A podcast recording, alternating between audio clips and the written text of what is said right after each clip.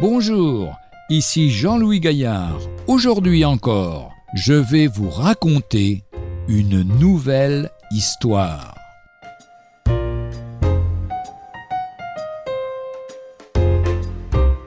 La force de l'exemple. Le vendeur de téléphone portable était à bout d'arguments. Il n'arrivait pas à convaincre son interlocuteur sur les diverses possibilités de ce smartphone Dernier cri. L'homme en face ne semblait pas du tout intéressé.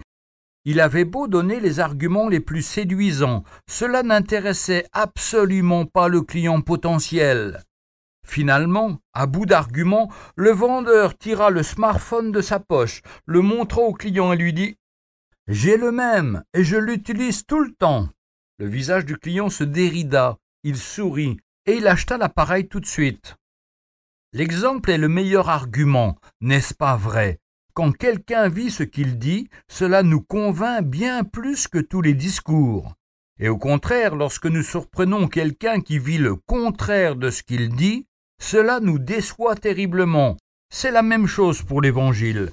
Si nous annonçons que Christ donne la paix et la joie du cœur, et que notre expression et notre vie en général dit exactement le contraire, cela n'attirera pas beaucoup de monde. Si nous faisons de merveilleux discours sur la confiance en Dieu et que dès la moindre difficulté notre visage se ferme et que nous paniquons, nous ne convaincrons pas grand monde.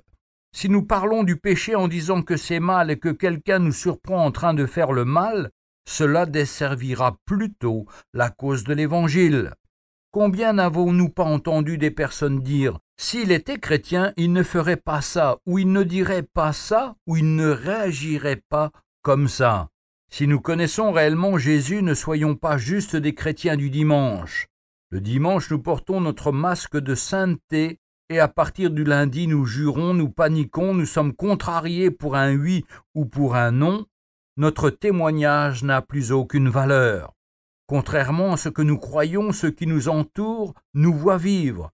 Alors donnons bon exemple, laissons Christ vivre sa vie en nous, et nos paroles auront du poids, parce que ceux qui nous entourent, de plus en plus, verront Christ. Nos voisins et nos collègues de travail ne liront sans doute jamais la Bible, mais en nous voyant vivre, ils pourront être interpellés. Paul n'a-t-il pas dit que nous sommes une lettre ouverte, le sceau de son apostolat? Dieu n'a-t-il pas dit qu'il écrivait cette loi dans nos cœurs? Alors par notre style de vie, soyons cette lettre ouverte, malgré nos faiblesses et nos manquements, mais que ceux qui nous entourent voient Christ briller à travers nous. Alors ils seront interpellés, peut-être même ils se poseront des questions.